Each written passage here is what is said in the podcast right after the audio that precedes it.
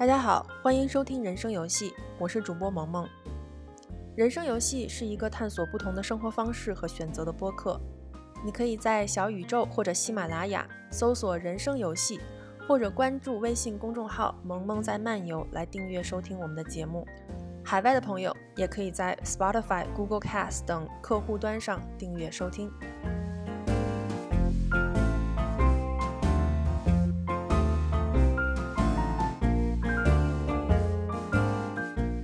我对话的女生 Cindy，朋友圈中有人把她称之为“雪王”，积雪的那个雪。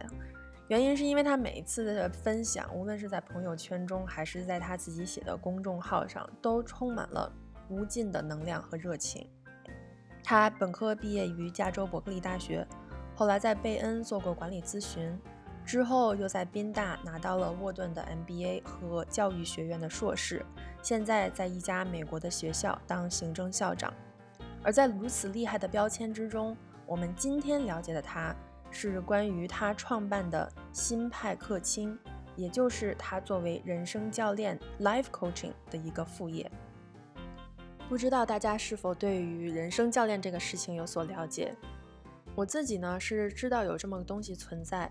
但是跟森迪一样，我觉得自己是一个爱思考和爱自省的人，所以一直都觉得自己不太需要 coaching。后来有了一个契机，我突然发现这些人的存在好像是给人生这场游戏开的外挂一样，可以帮助我们在做自己的这条路上走得更深更远。而身边呢，也有朋友接受到过 Cindy 的 coaching，感受到过他在短时间内就能够给他的客户带来的变化。所以今天我来找他聊一聊人生教练这件事，以及他是怎么走上人生教练这个副业的。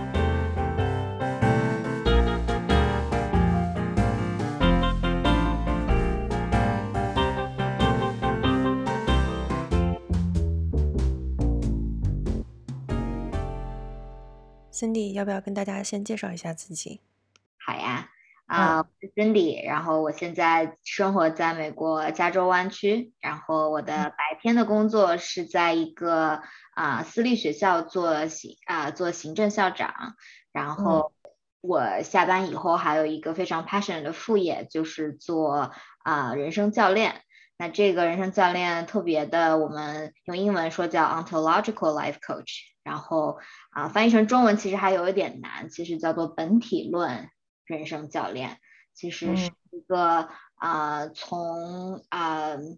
怎么说呢？从非常本质的一些思维方式也好，或者是人的这个啊行为方式啊、思维惯性啊。啊，恐惧等等这些比较啊底层的这种方向去啊帮助 client 去 transform 的一个特别特殊的一个人生教练的分支，所以这个是我啊下班以后的一个 passion。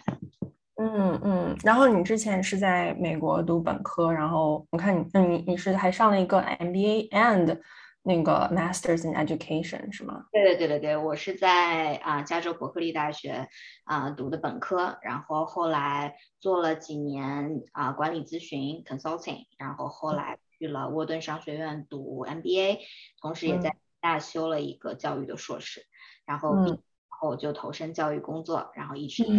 个 K twelve 基础教育做啊学校管理。嗯，对，其实我觉得你那个教育行业的这个整个探索应该也非常有意思啊。我觉得我们将来可以再找一期，尤其我其实看你的朋友圈，我觉得你做的是一个特别难的事情 啊，所以我还挺感兴趣，再跟你在那方面聊一聊的。嗯，那我们就多聊一聊 life coach。嗯，你是怎么发现就是 life coach 这个这件事情的？嗯。啊，我其实啊，从 MBA 和教育硕士毕业以后，加入了第一个学校，不是我现在工作这个学校啊。加入了第一个学校，其实是一个特许公立学校，是美国一个比较特殊的一种啊学校的一个形式。然后在那里有特别特别多的成长和学习，但同时也有很多的挑战和和挣扎吧。然后在挑战和挣扎当中，其实有特别特别多自我怀疑，然后也觉得自己的自信心被打到了一个特别低谷的一个状态。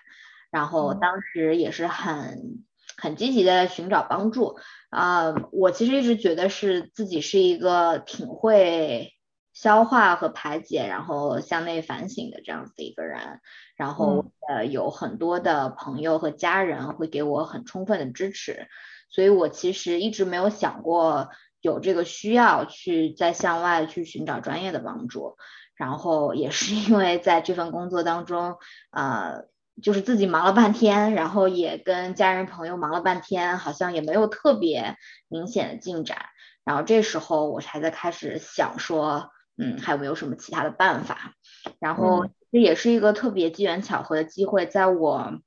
教会有一个我非常非常尊重的主内的姐妹，然后她其实，在很偶然的机会跟我介绍她自己的时候，让我了解到说她是一个专业的人生教练，然后也是一个刚刚我自我介绍的时候提到这个 ontological coaching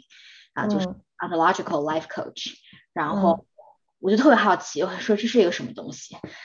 你们都好像有听过心理咨询师，有听过这个。其他的一些形式的一些一些知识没有听说过有个东西叫 life coach，也不明白这是一个。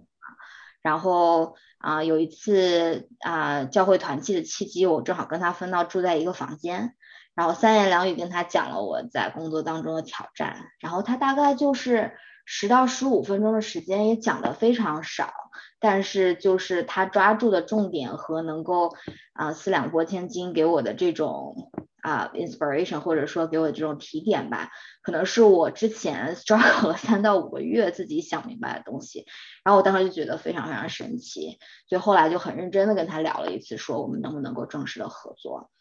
然后从那以后，他跟我他陪伴我走过了大概四个月到六个月，就将近半年的时间，然后我们非常仔细和彻底的去。去观察和观看我在这份工作当中自己的状态和啊其中映射出来我的人生的状态和啊我成长过程当中积累出来的很多的应激反应也好，或者是应对应对恐惧的这种防御模式也好，以及我自己啊非常本真的一些很美好的东西，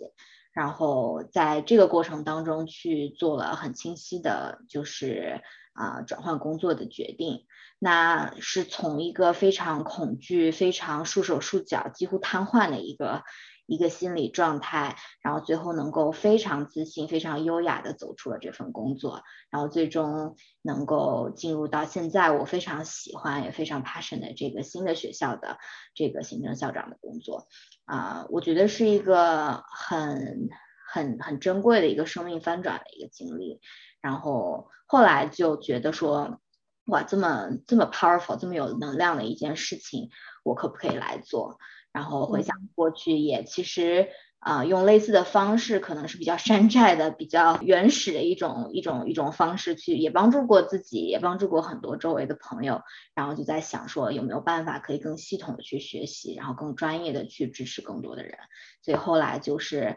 啊，就是换完工作了以后的第一件事情，就是加入了一个啊专业的一个 coach training program 去去接受培训，然后也是在上个月七月份，真的是上个月刚刚完成了一年的培训，成为正式的这个专业的 life coach。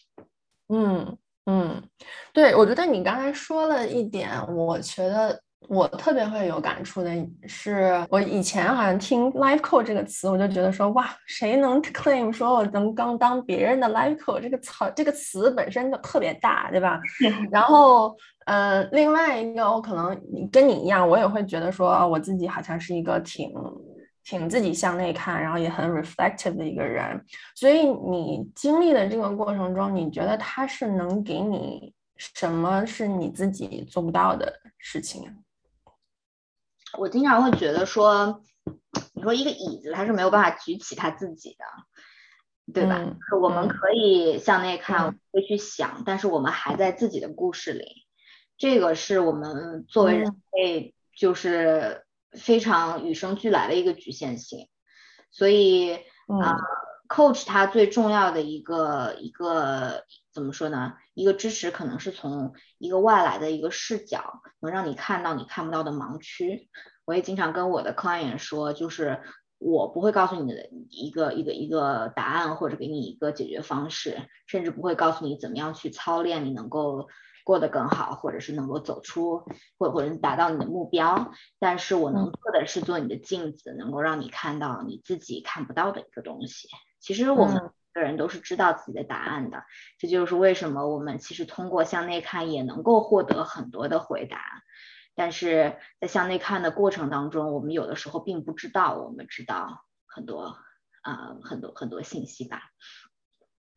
嗯，对，这个也是我后来，嗯，我其实没有具体的 life coach 的经验，我其实只有 career coach 的经验。然后我一开始。呃，说真的，很惭愧的，就是因为我自己的那个 ego 很大，我就觉得说，哎呀，我不需要 coach，但是公司给了我六个月的免费的 coach，我不用也不不不用。然后后来我就发现说，哦，原来，嗯，不是关于这个人能告诉我什么我不知道的事情。呃，或者是说，或者我以前我就会觉得说，哎呀，这些人他自己也没有做过这些 leader，对吧？我怎么他怎么能告诉我怎么做这件事情呢？然后后来我发现，原来这个思考问题的角度完全是错的。最终其实还是要帮助你自己去找到你自己的答案。然后其实所有东西都是在在我们自己里面的，就像你讲的，只是我们要从今好像 remember，或者是能够看到我们现在其实已经知道的一些事情。是，没错，嗯，对。然后我觉得你说的这个镜子的这个这个比喻，我觉得特别好。我一旦 land on 就是哦，coach 就是一个镜子这件事情以后，我就特别能理解为什么他们对我能够有一个相对来说还是比较 transformative 的一个一个 experience。对，那个你说刚才这个词 on ontological life coach。嗯，你能不能给我们具体解释一下这个东西大概什么意思？然后，life coach 是不是还有其他的分支？然后你，呃，当然你可能因为主要是接触领你入门的这个人，他主要是做这个东西。那你学习了以后，你觉得为什么他比较对你来说比较 attractive，或者他有什么独特性？对对对对对，呃，我相信 life coach 包括你刚刚说 career coach 啊，还有什么其他更细分领域的 coach，都有很多不同的这个框架什么的啊。我没有学过其他的这个框架，所以我也不好说这个对比的在哪里哈。那我自己学习这 ontological coaching 啊，其实就像我刚刚说的，它它 address 的是很根部的问题。就是比如说有很多 client，他刚找到我的时候，可能是一个非常具体的一个面临的挑战，比如说要换工作的决策，或者说甚至是情感上的问题，或者反正就是一个很具体的一个矛盾。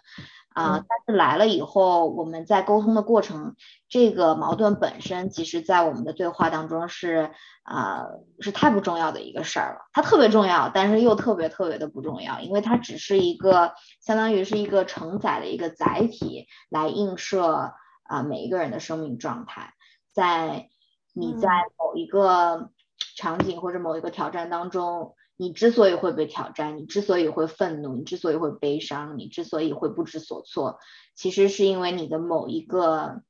某一个机制被激发了。那那个机制其实是你从小成长的环境，然后包括啊你的家庭、你的朋友，包括你自己，很多的这些因素啊，长期以往积累下来，你的一个怎么说呢？运行模式吧，就是像像呃对，就是一个运行模式，然后。啊，这个是你面对世界一个很自很自发，一个几乎是自动化的一个一个怎么说呢？一个反应的方式。那在这当中，其实有很多很很有趣的信息，你可以看得到自己在什么时候会恐惧，什么原因会恐惧，这个看到自己的局限，同时也看到自己很多非常非常美好的东西，可以看到你自己最真的最。最自我、最真实的时候，能够呈现出来一个什么样的状态？而你跟自那个特别真实的自己、特别特别纯的这个自己合一的时候，你能迸发出来什么样的能量？这个是我们很多时候都没有办法直观体验的，因为我们太习惯于被很多层次的恐惧也好，或者是担忧也好，或者是啊考量。对吧？包括我们的大脑的一些很多的分析，我们的聪明才智，朋友告诉我们所有意见，各种各样的信息，让我们其实很难的去做自己。这个其实做自己三个字讲的简单，而且也很陈词滥调，但是啊，其实是非常非常不容易的。我觉得在 coaching 当中，我们最最大的一个目标就是能够 empower 我们的 client，能够做回自己，做回他们特别 authentic 的一个 being。哇，我觉得这个这个工作好强大，好 powerful 啊！而且非常非常 powerful，在某种程度上，我甚至会觉得他是在 working on the highest mission of human being。我不知道是不是 highest mission，但它确实是一个很 powerful 的 experience。像呃，他们来的时候是这么一个小一个具体的矛盾，但他们会发现这个矛盾映射出来的很多东西，呃，可以应用到他方方面面的人生当中的不同的模块，因为我们都是。很 consistent 的，我们不可能说在工作当中呈现出来一个状态，然后在情感当中就完全变成另外一个人。所以在各领域的一个一个应激模式，其实在另外一个领域也会有不同的方式呈现出来。所以其实是一个牵一发而动全身，一个非常神奇的一个一个工作吧。好神奇啊！那你来给我们讲一讲你学习的过程吧，就是怎么能够有这个。如此神奇的能力，可以帮助别人能够看清自己。嗯，我觉得 coach 的神奇神奇之处，或者说我们的超能力，在于啊非常非常深度的倾听，以及啊非常犀利的提问。这两个，我觉得是帮助啊 client transform 最重要的两个。两个超能力吧，然后在倾听和提问的过程当中，啊，ontological life coach 就是这个本体论人生教练，最最关注的其实是我们用 coaching 的语言讲叫做 context。context 这个东西其实并不是说我们啊英语直译过来这个所谓大环境啊什么的，不是这个意思。在 coaching 的这个领域里面，我们在讲 context，其实讲的是你是用什么样的一个视角在看待这个世界的，就是你头脑当中一个嗯怎么说啊你自己都不一定有意识的一个故事是什么，这个故事指导了你去解释、你去判断、你去 interpret 你周围周围的一切经历。那个是一个什么样的故事？比如说，啊，一个非常啊好的例子，可能是有一部分人会觉得这个世界是啊是安全的，但是有不安全或者不好的事情会发生。但是有一部分人会觉得这个世界是不安全的，偶尔会有好的事情发生。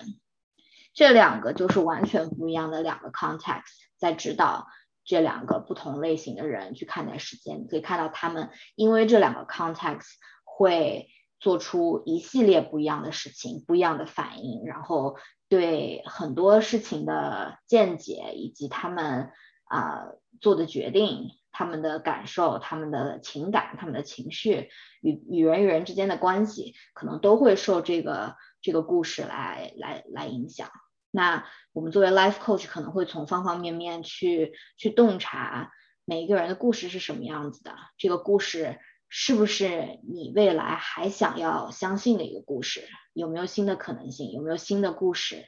你可以创造出来，然后让你在这个世界上呈现出来的状态和人生的光景是完全不同的？这个是一个小小的例子来来来来解释说什么叫做。倾听和什么样叫做提问？我们关注的点在哪里？嗯，我理解。嗯，所以能够有就是洞察这个别人的这个 narrative 的这个能力是怎么习得的呢？你是通过需要什么样子的学习和训练去有这样子的一个技能呢？就比如说你你你说的，你跟你的那个带你入门的那一位。能简单的说一些事情，然后他花了五到十五分钟就能够给你四两拨千拨千斤的能够点出来。我我很难想象这个技能是怎么怎么训练出来的。嗯，这其实是一个非常 loaded question。因为呃，包括我在这一年的学习过程当中，这整个 program 也是一个，嗯，我都不知道怎么去形容这个过程，因为能够想象，就是人类是一个很复杂的东西，然后我们每个人。思维也很复杂，我们每个人呃行为方式也很复杂，然后中间还有情绪、情感，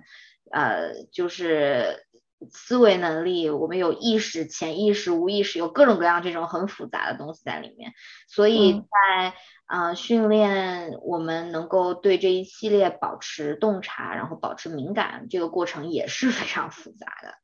那我是我能看到，在这个这个 program 里面啊，我们会在同一时间要完成很多的事情。一部分是去完成对自己的观察，就包括我们在学习的过程当中，也会发现自己有的时候会被刺激到，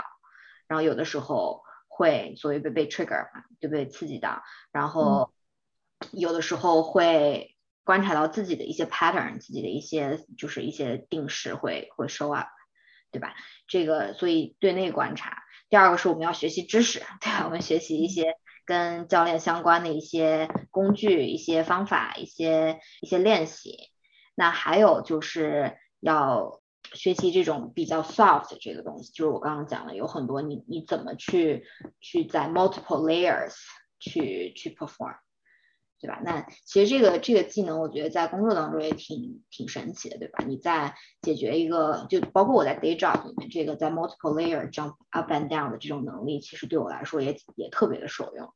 对吧？你在同一个时间点，你如何又在解决危机，你同时也在啊赋能你的员工。然后也看到他们在这个危机当中，啊，是不是有其他的个人成长的空间？然后同时你要关注自己的情绪，是不是你呈现出来的状态是，呃，所谓的我们本真的这个非常 authentic，然后非常在自己的这个 essence 里面的这样子一个状态。所以就包括就是我觉得在 coaching 的这个操练，也让我在我的 daytime leadership 里面有有另外一个层次的一个理解。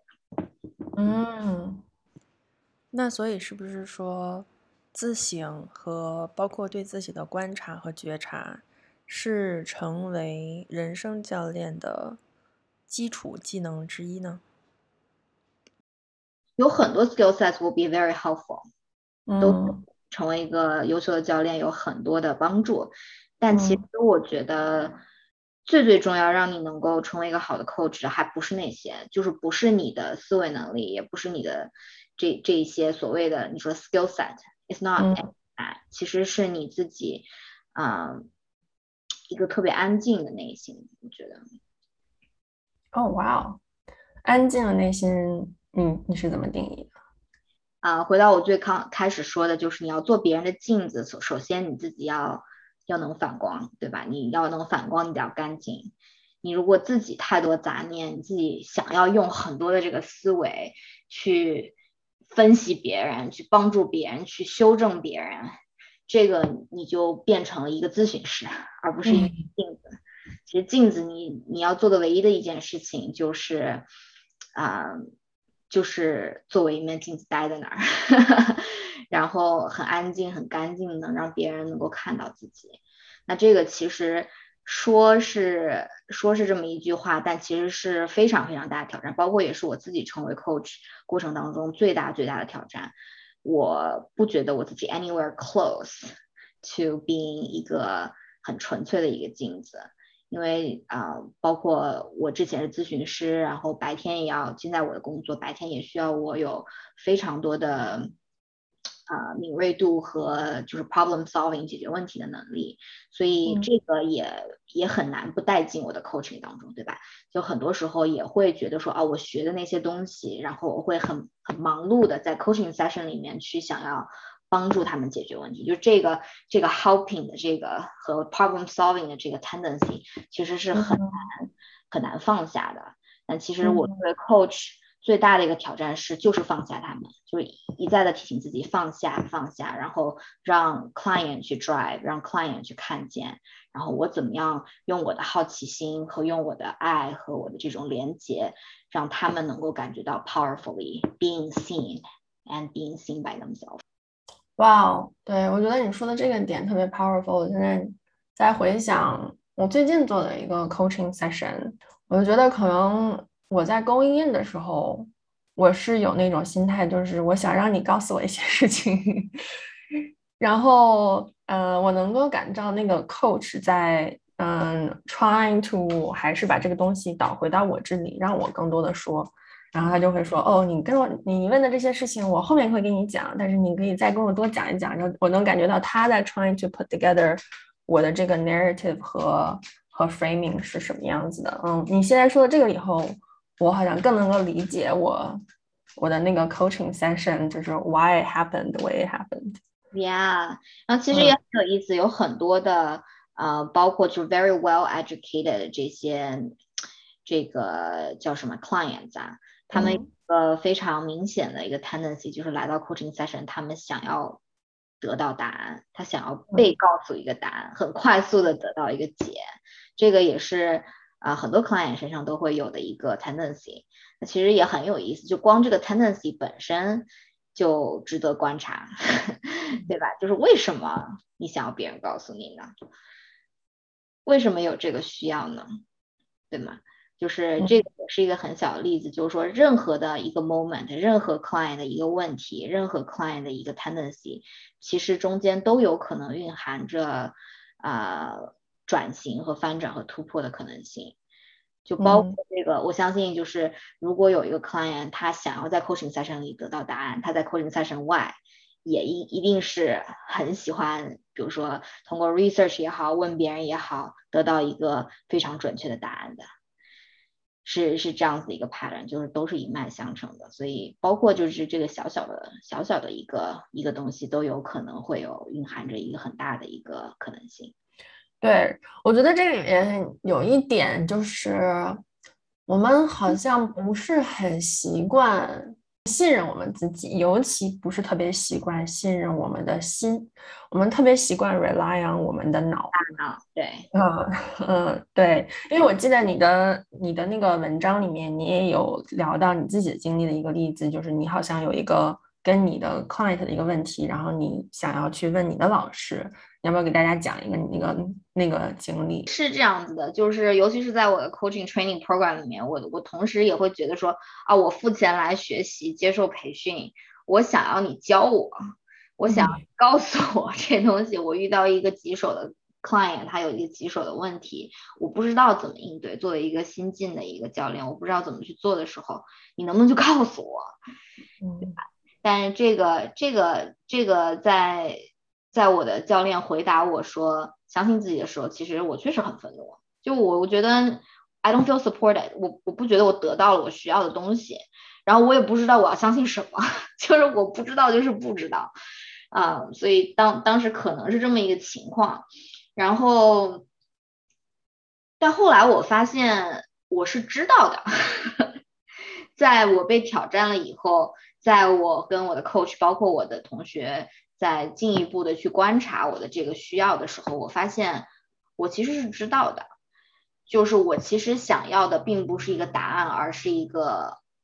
affirmation。我想要他告诉我我想的，我的判断是对的。所以这个当中就是一个，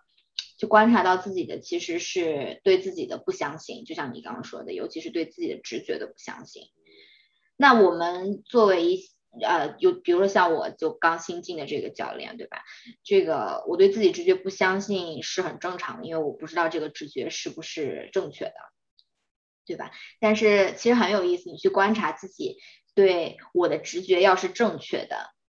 这样的一个执念本身就是因为我不希望能不希望错，我不想错，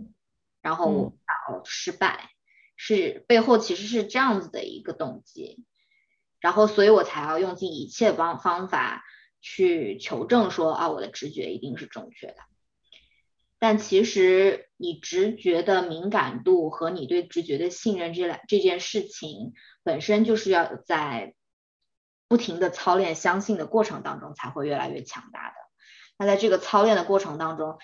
你一定会相信有一些直觉，然后最后做了正确的决定，然后也一定会相信你的直觉，最后做了错误的决定。那你是不是可以 be with 这样子的一个 risk 和这样的 uncertainty？这个是我们需要问自己的问题。你看，你更看重的是做对的事情，然后永远都在成功，还是你想要做一个直觉很强、很信任自己、非常有能量的这样子一个人？没有这这两者本身没有没有对和错可言，那对我来说，在这个人生阶段，可能我更想操练的是后者，因为我觉得啊，相信自己的直觉，然后啊，能够能够以以一个非常 grounded 的一个姿态，非常接地气，然后非常自知的、非常自信的一个状态去操练我的领导力，这个可能是我能看到未来我更需要的，也能帮助我走得更远的一个一个人生状态。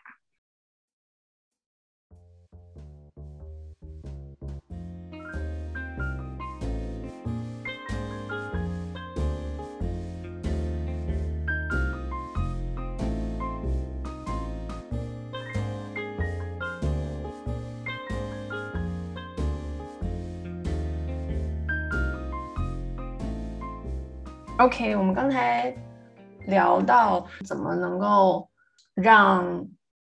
自己的脑，因为我们的听是特别容易 rely on 我们自己的大脑嘛，就是比如说做一些选择的时候，我们就会列 pros and cons，然后等等等等之类的东西，会各种分析。你是怎么去 reconcile，就是什么时候去用这个脑，什么时候去用这个心，以及它两者之间的关系的呢？其实我觉得最美好的一个状态，一定是调动你身上的所有的这个 sense 去做一个决定，从脑筋到直觉，到身体感知，到情绪，所有的这一系列。但是每个人都很不一样，有一些人他很理智，所以啊，大脑是他最强强有力的一个一个工具。那有些人很感性，情绪是他做决定的一个。就是最最主要的一个 driver，有一些人就很 intuitive，我就是直觉带我去哪里我就去哪里，嗯，每个人都很不一样，那这些 again 没有什么对或者错，好或者不好可言。啊，而且在我们已经观察到我们最强大的这个工具的时候，其实我们是可以很放心说这个工具是不会抛弃我们的，我们也不会说彻底翻转到这个我就完全是不不不去使用的，这个其实也不大可能，因为它已经很根深蒂固的在我们的生命当中，所以对我来说，我既然已经知道我自己是一个。就是思维很强，就是很就是这个分析能力很强，解决问题能力很强，就是很很 brain heavy 的一个人了。以后其实我会更 intentional 去调动其他的 senses，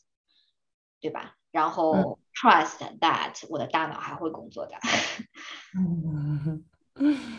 对啊，我觉得有的时候，当我收到一些 advice follow your heart 的时候，容易心里面一慌。就是 really 对，但是我觉得你刚才讲的这个，我觉得特别好。所以你开始就是接受这个客户的时候，他你有没有经历过一个什么样子的一个过程呢？其实没有啊，我还是觉得这个东西说挺合适的一个一个副业，所以就自从开始了以后，我就觉得啊，好像就一拍即合跟这个副业，就是嗯。包括 client 就是就是 ramp up 的过程也很顺利，也有非常多很相信我的 client，很快的就开始跟我合作，然后啊也很快，基本上是从 session one 每一个 client 都会有非常非常明显的生物的反转，然后这个是很 powerful 也很 encouraging 的对我来说。有没有遇到过就是你觉得 progress 嗯没有像你想象那么快，或者比如说你。觉得说哦，这个事情我们可能已经聊过了，但是可能又会 go back 的这样的一个。当然，当然，当然，这个所谓每一次都会有翻转，并不代表说没有反复。嗯，也不是说啊，每一个 client 都一定会持续的往前，因为我们 coaching 里面有一个东西叫 change versus transformation。嗯，就去想说 change 和 transformation 之间的这个关系和区别。嗯。可以看到 client 每一次的改变，但它不一定会，呃，永远都会持续的叠增，然后最后最后有一个突破。这个不是不是每个 client 都能看见，但是这个本身也很有意思。就像我之前跟你说的，就是在 coaching 里面，没有任何一个东西是不 coachable 的，没有一个东任何一个状态是没有信息的。就包括任何一个 client，如果他 stuck 在那里，一定是有原因的。然后每个因都很不一样，那有一些原因会导致我需要非常直接和啊，真诚的告诉他，coaching 真的是你要的吗？所以有的时候会需要停止 coaching，对吧？哦，那啊，因为不是每一个 client 他都呃准备好了要接受 coaching 的，而有一些 client 他其实并不知道自己没有准备好，就是很有意思的一个现象。就包括我有一个 client，他合作了也跟我合作了非常长的一段时间。啊，就像你说的，给我的感觉是在原地打转，然后我会很明确的感觉到每一次会有一个 wall 在那边，我们谈谈谈就会 hit 到那个，就会撞到那堵墙，然后所以我会开始，然后我们的 session 当中最 powerful 的 moment 其实是每一次我跟他共情的时候，他会非常非常的 feel heard。然后非常非常的 emotional，然后就是那个是对他触动最最最最大的一个一个一个一个 moment。当然我们 session 当中很频繁会发生，但我会观察到说，好像触动和成长只有在那一个特定的情况下会发生。所以我们后来有一个非常直接的 conversation，说你在这段关系，我们这个 coaching 的关系当中，你寻找到底是什么？你如果只是寻找共情，那不是 coaching。coaching is about moving forward，是往前走，是是往你的 vision，是往你的愿景，是往你的目标去往前走，并不是停留在某一个过去，然后反复的共情。我们会共情，但不是共情。所以在那个对话当中，我们会，我跟这个 client 其实是很坦诚的去做这个交流，他也非常。坦诚的，然后也其实有一点惊讶的发现自己，其实在寻找的不是一个 coach，而是一个朋友。嗯，所以在那个过程、那那个对话之后以后，我们其实是共同做了这个决定，说我们会暂停 coaching，然后在他做好准备往前走的时候，我们再一起来合作。所以这个是一个例子。那还有其他的不同的人有不同的原因，为什么会停滞不前？有的时候在有过这个直接的对话以后。他们有一个 wake up call，说哦，原来我是我是不我的 commitment 是不够的，其实我没有 commit 啊，其实我在逃避，其实我在怎么样，所以这个 wake up call 以后，就会看到很明显的它有一个变化，所以当然 client 他。并不是每一个人都是很很顺利的说啊，真的就是像像魔术一样的，像像像奇迹一样的一个 session 一个 session 都都每一次都有这个翻天覆地的变化。这其实你想想也挺累的，每一个星期 session，每一个星期都有一个翻转，这个这个其实也挺吓人的。这个是一个细水长流、长年累月的一个过程。嗯嗯，对。所以你的 frequency 是你要求都是 weekly 是吗？我基本上大部分的 client 都是每个月啊，sorry，每个星期的一次见面。那这个也是自己的经历下来觉得最有效的。那当然每一个人情况不一样，有一些人他可能是两个星期见一次，对他来说反而更更更有效果。那我们在很很偶尔的情况下会会调整到两个星期见一次。那低于这个频率一般都不太推荐了。嗯，所以你。做 coach 会不会需要，比如说，嗯嗯，differentiate yourself among other coaches，然后或者是你是怎么找到你这些啊 clients 的呢？嗯，会吧。我觉得每个 coach 他的他的这个 niche 都不太一样，他他的风格也会不太一样，然后他就是能够最。共振的这种 client 也不太一样。那对我来说，我可能现在更 focus 的是在 support leaders and entrepreneurs，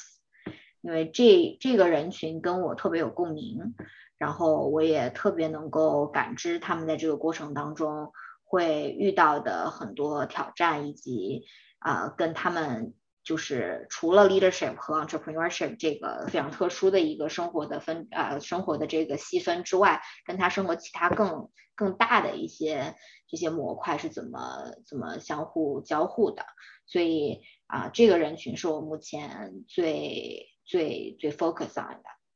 然后目前我是中国的客户会居多，然后我的下一个。这个目标也是希望能够 diversify，能够能够有机会支持更多不同文化背景的人。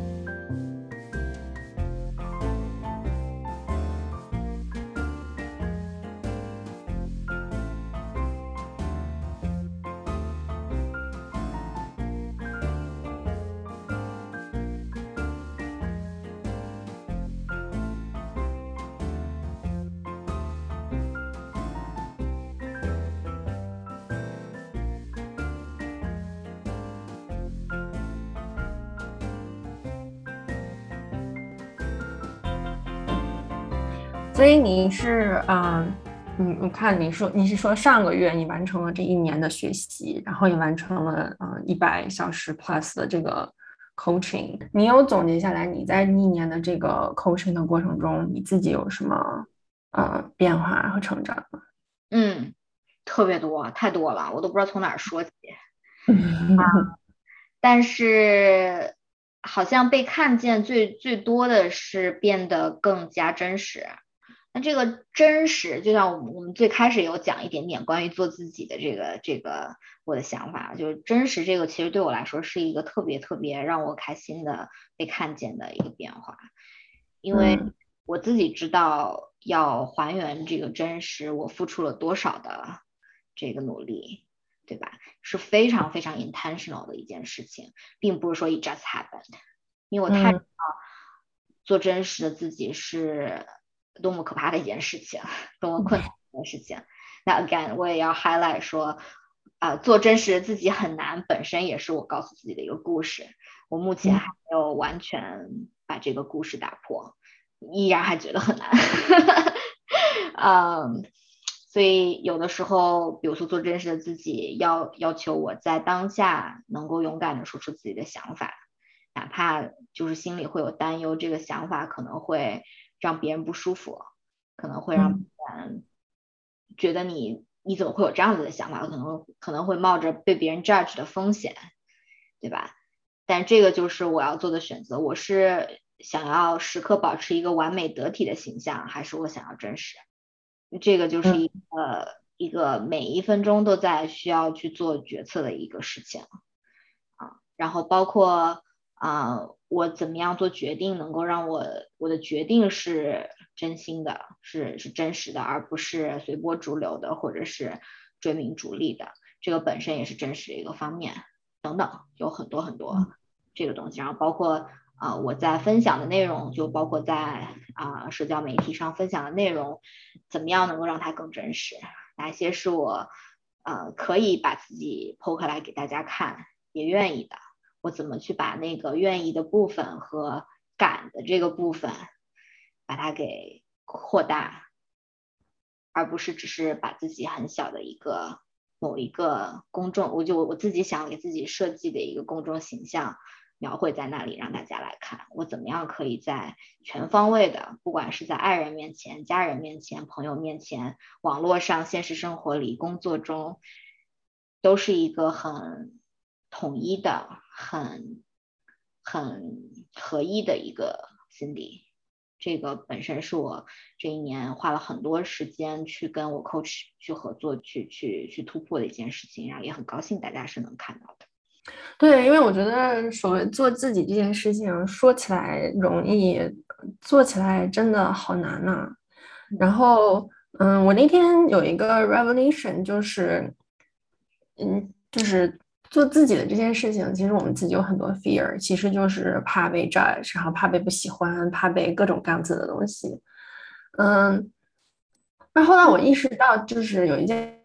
特别 powerful 的事情，就是这个，如果我们想要 be ourselves，所谓就是想要真实的做自己，那它这个硬币的反面，它就是这个 fear，就是这两件事情其实是一个事情，就是你不能只做一个事情而不要另外一个事情。就是这个是我 对，因为真实的自己，他就是有可能会被 judge 呀，是就像你就是不真实的自己，也有可能会被 judge 一样的。嗯，这这事儿它就是这样，因为我们人类就是一个特别 judgmental 的一个一个动物。嗯，very unfortunately。对对，这这是对我来说特别特别有 revelation 的一点，我就是哦，原来你不能。只只挑一个事情，然后说我只想要那个，但是我不想要那个，这个好像是 impossible 的。对，然后想通这件事情了以后，好像也就 OK，就是其实就自己要做一个 decision，说哦，我到底想不想要这个事情？对对对，这个是一个特别 powerful 的 epiphany。你就是你你刚刚说这个硬币的这个事情，嗯，包括我们在讲说所谓突破自己。我们突破自己过去的一些思维定式啊什么的，其实你仔细想想，那些思维定式是支持我们走到今天、存活到今天，甚至带来了很多的成功在我们的生命当中。就是那些我很引以为傲的这些思维定式，让我们有所成就，但同时也是这些思维定式限制我们未来的成就。所以一定是在立的过程当中要破的，然后这个破的过程当中是很吓人的，因为你你要放弃一个你知道会 work 的一件事情，你知道说啊，我我做这件事情我就会成功，我就会有一定的成就，但是为了达到更高的成就，为了为了实现更更大的愿景，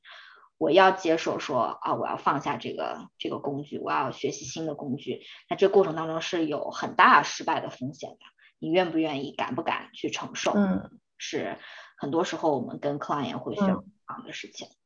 那你自己是 spiritual 的人吗？对，我是基督徒。嗯，对，因为我觉得其实你刚才讲的很多事情都跟 spirituality 有相通的地方。嗯嗯，会有。如果你有这一部分的 commitment 和和 awareness 的话。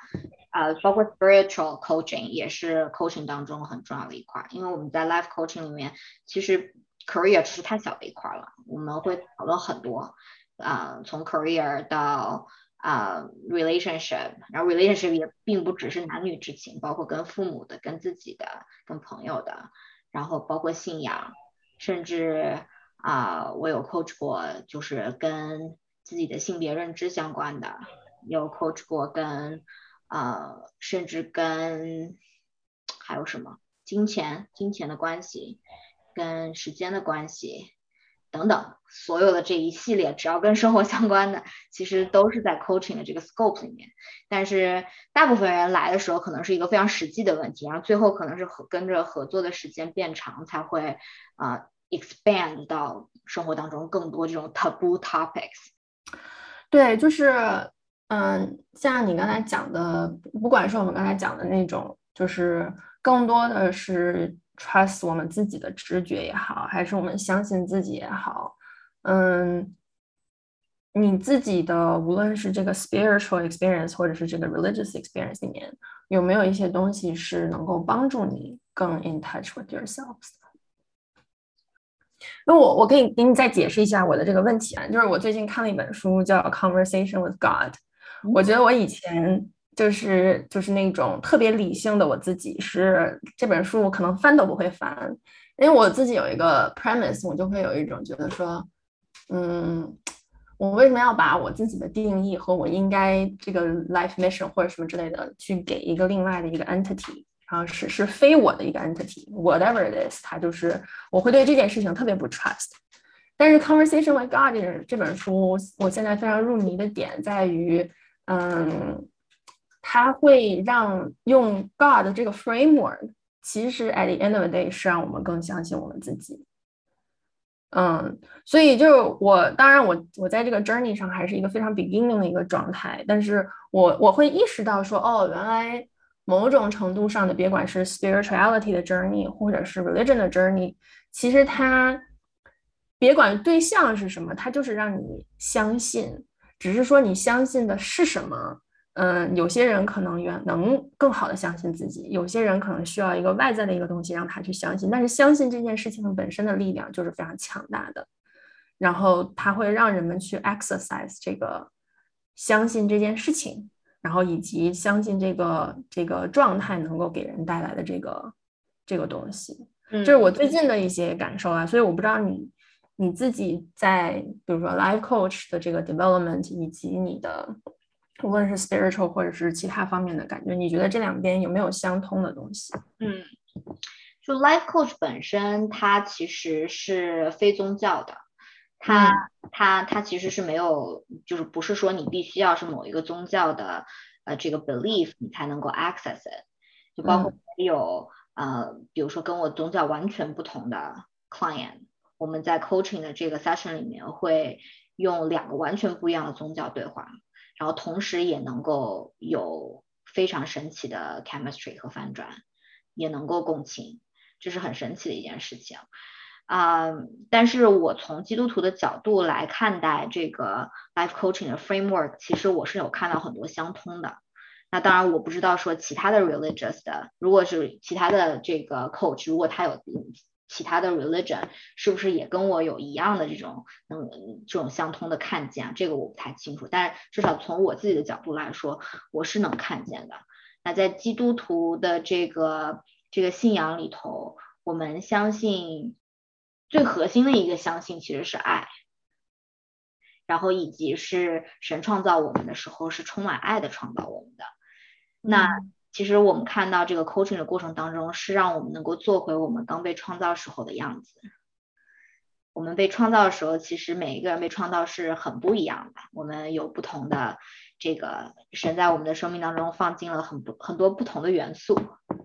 这个我们用我这个 ontological coaching 的这个语言来讲，叫 essence。我们每一个人的 essence 很不一样，但它都是很美很美的。在我们出生的时候与生俱来，是我们不需要努力，它就已经在我们身体里的啊。但是在我们很小很小的时候，就学会了如何保护自己。在保护自己的过程当中，我们会用各种 survival mechanism 来啊，怎么说 substitute，就是把这个我们自己的 essence 给保护起来。然后慢慢的，甚至我们会呈现出来更多的是一个防御状态，instead of 是在一个很真实的 essence 里的状态。所以从这个从这个角度来说，我是能够看到怎么说，life coaching 是是引导我以及引导 client 去回归到我信仰当中那个很很原始、很最初那个很美好的婴儿状态的。嗯，这个是。其中一个例子是我怎么把我的信仰跟我的这个教练的这个 practice 相连接。那当然还有很多，包括你刚刚讲的是啊，就是嗯，信仰也是让你去更相信自己。那其实我们作为基督徒也相信神一直与我们同在，就是我们自己的身体里面是居住着这个这个我们信仰和依靠的这个神的。所以啊，在相信自己的过程当中，和在在相信神的过程中，也是相信我们自己，因为他就在我们的里面。这个也是我们这另外一个 example，说我们怎么去理解，就我自己是怎么去理解所谓相信自己这件事情，其实跟我的想法也是不冲突的。嗯，对我是就是会有这种感觉，其实，嗯，怎么说呢，是有一种。嗯，无论是不同各样的 religion 也好，还是这种 spirituality 也好，还是 life coach 也好，但它其实都是不同的 pathways to to 就像你说的，就是能够回到我们更本真的那个状态，或者是说，嗯，能够让我们重新看到或者重新记得我们自己是谁。就是他那个那本书里面有一个 frame，我觉得挺有意思的，就是。嗯，你不是在 discover 你自己，你是在 remember 你自己，因为它一直存在，只是你忘记了，你只是就是生活在这个过程中，你有太多其他的信息，你忘记这件事情，然后它只是让你嗯找到你本来就知道的一些事情。是，没错，没错。对，我觉得这个宗教和信仰是一个非常呃对我来说非常重要的一个一个一个事情。那我也不会说就是。啊，人生教练这件事情，它是一个跟宗教平行的一个 pathway，但我只能说，从我自己的经历来讲，它会让我更接近我的宗教，更更更坚定我的信仰吧。然后我也同时觉得说，它是给我一个更通俗的语言，让我去与更多的人沟通我相信的事情。所以我觉得这也是很 powerful 的一件事。嗯嗯，所以你自己会平时会。啊，meditate 或者是其他的一些 practice 吗？有没有一些更就是具体的 daily tactics 能够？因为我我自己感觉啊，就是所谓相信自己的事情，或者相信 trust or instinct 事情，不是一个你理性上说哦我要干这个事情就能干了的，就是它是一个 muscle，we need to exercise。那你自己有没有一些那个 exercise 的一些呃 tips？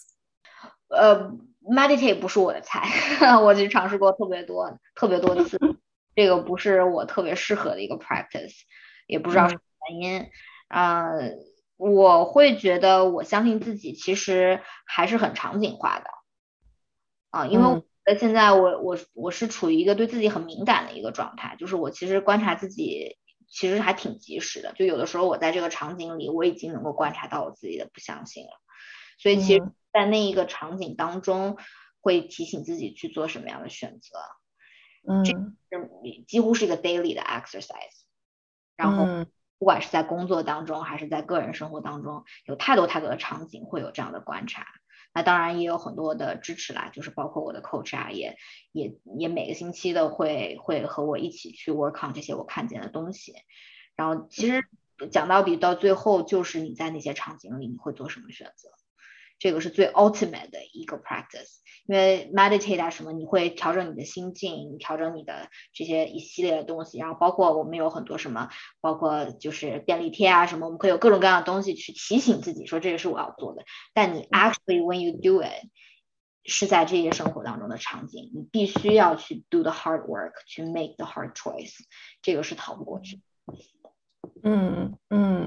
对，啊，你我现在又想起来，你刚才讲的一件事情是我觉得特别有意思的，就是万物皆可观察。嗯，就是嗯，你你对于这个事情本身到底怎么想，然后以及你到底是不是 resist 这件事情等等之类的，其实它都是一个观察的对象。对，嗯，我觉得在某种程度上，当你觉得万物皆可观察的时候，好像把很多 judgment 就更容易放下了。没错，我觉得是，而且对结果也没有那么执念。因为你发现结果只是一个维度，还有另外一个维度，就是你在这个过程当中你观察到什么，然后在这个观察到的过程当中，突破自己的过程当中，你会实现的一个更高层次的一个结果。这跟这个 task 本身或者这件事情本身的成败相比，已经是另外一个维度的一个超越了。我觉得这样也会让帮助你去把生活当中的成败啊。或者是对错啊，看得更淡一些。嗯，对，而且经常我们的很多焦虑，其实就是因为对于这个结果的某种 attachment，就我们觉得这个事情好像我们我希望这个事情发生，它就得发生。嗯，但事实上它完全是在我们的控制之外的。对对，那你刚才讲到就是这个。你跟这个大家都是带着一个具体的问题来，然后但是后面可能会 expand 到特别多不同的 area，甚至包括这个嗯，这个这个性别的这个 identification，听起来如果就是你比如说我听到这个东西，我可能就觉得说哇好慌呀，因为我自己没有这个经验，就是我我怎么能够帮助一个人在这样子的这个 situation 里面？你会一开始有这样子的感觉吗？这个是正常的一种一种担忧，但其实 once again 就是 coach 他其实不需要，嗯，这这个也是一个 coach coaching 的词汇啊，我们叫做 be on the court，就是我们不需要在跟这个 client 在同一个竞技场里跟他同时去打怪，嗯，其实相反更有效的这个教练他其实是反而是在场外的。所以在场外其实是本能够身身居场外本身就是扣人教练的一个很重要的能力，因为你进入到场内其实是一个很自然的，我啊我共情，我跟你有感，我跟你共情，我我我知道你在说什么，我让我进来帮助你，这这这种 tendency 其实也是呃人性嘛，也很自然。嗯啊，其实就像我说的，coach 他最重要的还是能够在场外能够让你看见自己。那所谓看。我们抓住的更多的是人本身一脉相承的这些很本质的东西，不管是性别认知，还是在呃工作啊，是不管是情感，还是在啊甚至两性关系，你知道吗？就是任何的这些 topic 其实都是你，所以我们的专业其实是看见你具体是映射在哪一个话题，嗯啊，其实是更 secondary 的一个层次吧。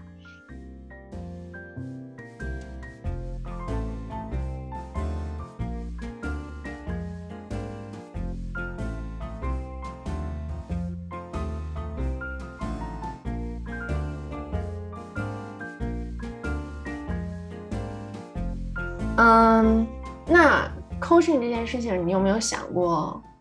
全职去做呢？就是还是说你你你怎么去思考它在你的事业中，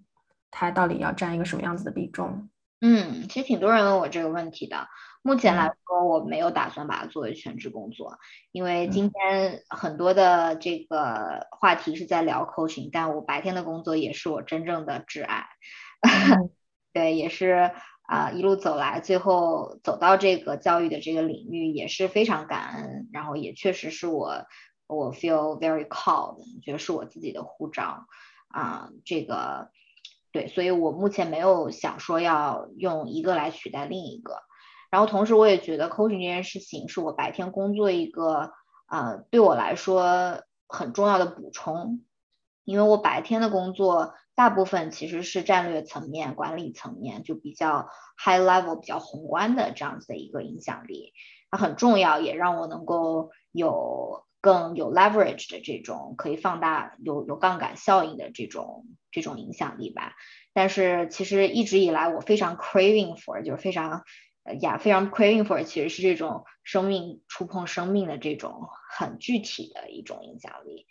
就这个当中是有很多很多能量的。那这个是在 coaching 当中是完全能够给到我刺激。然后我是觉得虽然每一天工作已经是。超过八个小时每一天在这个一个 school leader 去去做，但是每一天回到家里面去做那个 session，也是永远都是给我赋能。就我觉得我的 client 给我的冲击，呃，不一定比我给到他们的这个刺激要更小。然后真的是让我觉得，有的时候就是进入那个 session 的时候，我已经累得不行不行了，但出来一定还是更有能量。就就这个是很好很好的一个补充，我觉得。嗯，哇哦，我觉得那个对，因为我一开始一上来就问问你一个问题，就是你这个怎么去 balance？因为我感觉你的工作已经平时已经非常忙碌了，然后还有这个副业，嗯，然后再加上各种各样子的所有的事情，你对于这个时间管理会有什么需有有需要自己给自己调节吗？其实我觉得我们在讲时间管理，只是用一个代号。来讲某一个具体的事情，那我觉得那个事情更准确，其实是你的能量管理。嗯，对，其实我们把能量不够，有的时候会怪罪到时间不够，但更多的时候是我们没有那个心力去完成想完成的事情了。所以，就像我刚刚说的，这个 coaching 它其实是我能量的补充，虽然它要花我更多的时间，但它其实是让我的能量管理更加充盈的。然后，我觉得整体来讲。做了 coaching 这件事情，反而让我的生命会觉得更加轻松。嗯，对，我觉得你这个 framing 好好啊，就是你把时间的这个，嗯，在某种程度上，当我们在讲时间管理的时候，甚至可以把它想成是一个零和游戏，对吧？因为你一天只有这么长时间，然后，然后你就说，哦，我怎么样去分配？你在某种程度上，这个 framing 本身就是一个 constraint。对然后你刚才这句话立刻就帮我把这个东西破掉了，哦，我觉得很 powerful。嗯嗯，OK，嗯，那我最后想要问你一个问题，就是你你自己的，一开我给你发的那个问题嘛，就是你自己会怎么去总结你的 value 这件事情？然后像帮刚才你也讲到，就是你的 calling 嘛，就是我觉得你是怎么。你怎么去思考说哦，life coaching 这件事情，它肯定是 align with your value 的。你你是怎么想想这件事情呢？我觉我在 coaching program 里面做了一个非常 powerful 的 exercise，至今是我最 emotionally connected to 的一个 exercise，就叫 life purpose。啊，我一直以来觉得自己有很大的人生使命，嗯。觉得自己是要做大事的，我要改变很多人的生命，我要影响世界，我要怎么怎么样？一直从小到大，我都是有一个很大的 ambition 的这样子的一个人。然后进入到那个 exercise 的以后，我以为走出来的时候，我会更好的去总结那个 ambition，然后能够用一个非常。powerful 的方式去 pinpoint 说我这个 ambition 到底是个啥，然后能够帮助我做到更大的事儿。我本来以为是会有这样子这样子的一个一个结果，但最后这个 exercise 结束了以后，我 land with one purpose，which is love。然后我当时就瞬间就哭的稀里哗啦的。然后这个哭里头，其实有很多是，like what love，就这么 cliche 的一个东西嘛，它能来总结我这个人生使命嘛？然后最后才发现啊，我之所以会那么感动，是发现我其实那些人生使命是我自己给自己的负担，是我的 ego，是我是我叫自己要那样做，它并不一定是我的人生使命。可能我的人生的使命或者价值也好，或者是 purpose 也好，就真的是简简单单的就是去爱。我可能去啊，怎么说呢？去帮助了成千上万、上亿个孤儿，也是爱。但是我如果能触碰一个 client 的生命，也是爱；我如果能经营一段好的婚姻，也是爱；我如果能够给我身边的朋友一点点温暖，也是爱。而这些所有的爱，没有上下，没有好坏之分，都很有意义。所以，那个 exercise 是真正让我看到，其实我的使命好简单。我们的使命都很简单，就是一个我们力所能及都能够每一天都能够做到的，都可以活出来的一件事情。对我来说是爱。嗯，哇哦，这个好 powerful，也也理有也 connect to 你刚才跟我分享的你的那个 religious 的部分嘛，就是呃人最本真的，无论是需求也好，还是 purpose 也好，嗯。然后我相信，就是，嗯，当你带着爱的这个 framing 的时候，我自己感觉啊，因为我自己就是也是做那个 value exercise，我觉得我六个月前做这个事情的时候，嗯，我写了这个 unconditional love 这件事情在那五个词里面，但我对当时对这个词特别的不坚定，我只是觉得说。是吗？Maybe，也许是吧。后来我觉得我就是 sit with it 六个月之后，我觉得我现在对这件事情就更加 committed。嗯嗯，然后我会觉得说，哦，原来他会会会解答我很多我生活中我为什么想做某些事情，我会不会我为什么愿意做出某种我自己的改变。无论是亲密关系里面或者什么之类的，其实都是啊，comes down to 这个东西。嗯，但只是我觉得跟你在某种程度上一样，就是觉得这个词有点 cliche，然后也不是一个我以前会 associate 我自己的一个词。嗯，对，所以我就 大爱，嗯，对，但是这个爱这个事情，其实可以就是像你讲的 manifest 在各个部分。那我相信你去做，想要去做 education，为什么想要去 touch 这个孩子的这个生命，在他们更更 early stage 最 formative 的这个这个 years，其实我觉得也也是 comes back to to 这个这个 life mission 嘛。对，我相信都会是都会是，但只不过现在没有一定要做什么了不得的事情，呃，不是代表说我会。就是没有以前努力，只不过我的努力并不是说我必须要做成这件事情，我的人生才能怎么怎么样，而是而是单纯的觉得说，既然我还有能量，既然我想做，我就去把它给做下去。嗯嗯，他说是是不是可以讲你更嗯看得清，如果爱是一个你的 mission。嗯，你可能更 at ease with 你每一天做的每件事情，能够在那个 being 的状态里面，然后对，and see where it takes you，对，而不会让我做的事情的大小，我的影响力的大小去定义我。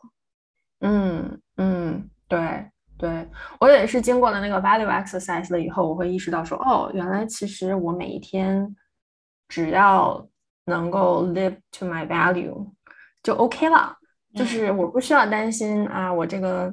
会不会升职加薪？但就是你每天的这个事情还是在做，只是会容易把像我们刚才讲的嘛，对于 results 这件事情的执念容易放下一些。对，然后以及它相带当相对应的带来的容易带来的 self doubt、stress、anxiety 等等这些东西也就随之而去了。嗯。对，其实我们放眼看我们周围的人，嗯，当然不一定是每个人都会有这个体验。我们我我至少我自己放眼看我周围的人，很多人 profile 都跟我挺像的，所以我们大家的思维方式其实也很像，觉得说有意义的人生可能是某一种固定的活法。那其实也是在很多的 travel 啊，然后包括我我除了 life coach 和 education 之外的很多其他的 commitment 当中，看了各种各样不同人的人生选择和生活方式。啊，有一些人，比如说选择尾声，就是一辈子去照顾二十个跟他毫毫无相干的，就是孤儿女孩。然后有一些人，他可能。就是作为一个潜水教练，就是到处 travel，然后到处的去教潜水，自己去看大自然，然后每天吹吹海风。然后有一些，比如说像在不同国家的 tribe 里面，他们甚至都没有任何这些意识，他们就是在活着，然后考虑着明天会不会下雨，明天这个。庄稼能不能长出来？然后我穿的这个衣服会是什么样？就就很很很基础的这样子一些生生生命的一些需求，太多不一样的活法了。然后都没有对错，也都没有好坏之分，然后也都可以过很精彩的一辈子，在他们自己的框架和定义当中。所以反过来再去看，确实你不一定要改变世界，也可以活得很很丰富吧？我觉得。嗯嗯。呃，我我对我们刚才本来本来是一个最后的一个问题啊，但最后我想跟你交流一个，嗯，我不知道你会不会想的问题，但是我最近在想的一件事情就是 s i 我就是开始这个 spirituality 的 journey，我的那个理性和想要 achieve scale 的那个大脑就又开始工作了，然后我就会开始想说，哎。既然这件事情这么 powerful，对吧？就是就是学会 be in touch with yourself，然后学会怎么能够倾听自己等等之类的这样子一个过程，如此嗯 transformative，而我们嗯这么就是一路以来都很喜欢 check 各种 mark，然后各种考学的人，居然到三十多岁才经历这样的 transformation，我就会想说，哎，有没有一种方式可以让这个事情？以更 scalable 的方式，能 touch 到更多这样的人，你会有这种想法吗？然后你，嗯，对，你想更 scalable scalable 的方式是指有更多人接受 coaching 吗？还是更小的年 coaching？对，比如说，嗯，比如说我可能会想啊，假如我今天做一个 coach，我作为一个 coach，我的时间是有限的，我只能用我某一个，我一个小时是换一个小时的一个一个人的 transformation。那我我的 maximum capacity 可能就是这么多人，然后我能能做的事情就是这么多。那嗯，传统的 scale 的方式是什么呢？就是通过 organization 或者是 technology。那比如说有一些 app。或者是有一些，嗯，I don't know programs，或者是像比如说 embed earlier in the educational process，就是我我我现在还没有太想清楚啊，我只是在开始 wonder 说，哎，有没有一种 potentially 可以让它更 scale 的一个状态，然后让更多的人去去被惠泽的。嗯，我同意。现在 coaching 这件事情其实是挺 luxurious，然后其实 access 也是挺差的。因为它首先这个费用在这里，对吧？嗯。而且啊，也是很也也不会说是有那么多的，就是 well trained high quality coach，然后也不是每一个国家都有这样同样的一个 awareness 和这个 access，所以确实这个是一个目前是一个小众的东西，它又很 powerful，所以当然会希望说有一天它会更 scalable。我自己是没有想到有什么特别 easy 的方式去 scale。啊，当然，其实我周围还真有朋友在在考虑说用 technology 的方式，包括 AI 的方式，啊，怎么样去能够建模，然后能够让 coach coach 的这个这个 function 能够更 scalable 的去帮助到更多人。啊，但可能是因为我我被培培怎么说，我被 train 的这个 very specific 的这个方法，让我觉得说很多这个这个当中的 chemistry is precisely because we are human beings。就是很多东西是人有的这种这种敏敏锐和敏感才能够跟别人碰撞出来的，所以我目前对这个东西有我自己的怎么说，怎呃有自己的 obsession 吧，我觉得这个还是一个非常 human base 一个东西，还没有看到特别好的方法可以把它给 transcribed 成一个 technology based solution。那我觉得唯一可以看到的这个。scalable 的方法就是 train the trainer，也希望有更多的人可以投身在这个事业当中，不一定要 full time，可能哪怕是你自己有这个意识，然后自己能够有很少的时间去 dedicate 去影响身边的人。其实这个虽然说我们的 capacity 有限，但是我们的影响力其实比我们想的远远要大。那像包括我周围很多的朋友，他们不一定是我的 client，但是他们会看到 coaching 这件事情本身的能量，也会去寻找。类似的这样子的支持，这本身就会让更多的人对这件事情有意识。等到大家都对这个行业有认知，然后对这个行业可以带来的变化有有有有认知的时候，这个行业本来就会再往前走。然后在那个时候，也许会有更多的人去有更成熟的想法，说有没有什么更怎么说 scalable 的方法去把这个这个 impact 带给大家。我觉得现在这个行业本身还太早。嗯嗯，OK，make sense。那你觉得在教育行业，比如说将来它成为 potentially curriculum 的一部分，或者就是比如说像嗯学校都会 offer，比如说 college 这种 coaching 或者是 career coaching，但是好像这个东西其实也比较少。你觉得这个啊已经有在发生吗？还是说还是在比较 early stage 的阶段？我觉得更小的孩子，然后包括什么啊大学生啊、研究生啊这一类，他们也会接受到 coaching，但可能跟我说的这个 ontological coaching 会不大一样。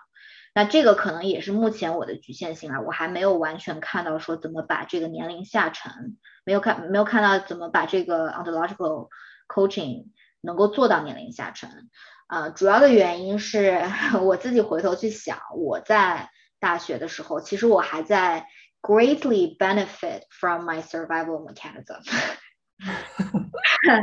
就是我当时的这种，不管是呃 competitiveness 也好啊，还是我的这个很多，就就很多我对 threat 和 fear 这种这种应对方法，其实是就像我刚刚说，就是它其实给我带来很多成功，嗯，它让我很 competitive，它让我很能干，它让我去 achieve a lot。然后在那个时候，我还看不到说为什么我要停下来做这个事儿，我为什么还需要更大的超越？所以我觉得，嗯，想要 commit 到下一个 level 的 mechanism 本身是需要阅历和需要啊这种认知的。所以目前我看到的是，完全把它照搬到一个更小的年龄层次，其实不一定就会奏效。但我我我是有看到有很多不同的 variation，然后能够帮助适合他们这个年龄，这那那些孩子们去去打造适合他们年龄阶段的一些 coaching 的一些 program，那可能跟我现在说的这个就不大一样了。嗯，对，我觉得你说的特别对的是，嗯，人到了一个某种阅历，嗯。可能甚至在某种程度上，你的那个 ego 的那个部分可能要被 check 一些 mark，然后被满足了以后，可能才会开始想说 what else，对吧？就是，呃，因为我自己也是在三四年前就知道 life coach 这件事情，然后我当时就是看了一眼，然后就觉得 OK，这个事情好像跟我没什么关系，然后就，就是就是他其实经过了你的生活，但是那个时候你没有 ready for it，就没有给他那个 opening，然后他就过去了。对，live coaching 这件事情其实是需要 client 有很强很强很强的 commitment 的。你如果没有迫切，没有 desperate 到那种程度，你是没有办法完成这个转型的。嗯，我觉得是。嗯嗯嗯。嗯，所以可能 the fact that 我们在三十岁上下的这个时候接受这件事情，不是一个我需要 fix 的一件事情，就是 maybe the right moment。对，而且任何的时间点都不需要 fix，甚至是哪怕到了五十岁、六十岁都没有 hit 到这个时间点，没什么要 fix 的，因为改变本身并不是 point，改变改变前和改变后本身不存在好或者坏，它完全取决于 what do you want to achieve，你的 vision 是什么？如果你的 vision 让你的改变是不 optional 的，你自然会改变。嗯。嗯。对对对，所以我我跟你聊的这个过程中，我也开在开始在 challenge 我自己在这个里面的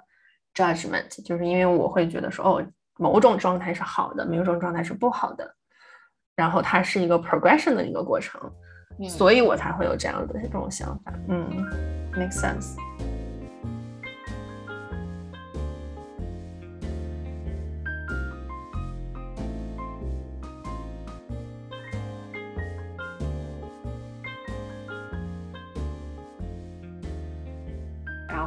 果可以的话，也可以帮我插一个小小的广告，就是，嗯，呃，很快会开始要 focus 在 maternity leave 孕育新生命的这个上面，但是从可能十一月份我会重新开始，就是 pick up 我的 client pipeline，所以从十一月份。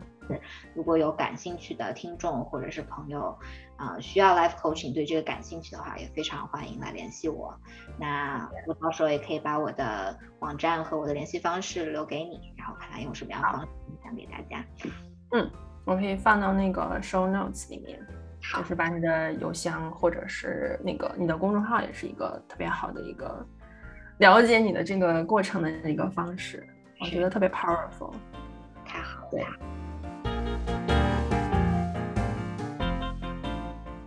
Cindy 有一个公众号叫“心知心语”，里面有非常多她作为人生教练的生命体悟，非常有启发且动人。如果你听完今天的节目，对于她人生教练的服务感兴趣，也欢迎大家用 Show Notes 里面的邮箱或者网站联系她。感谢你收听人生游戏，希望我们在活出自己的路程上彼此陪伴。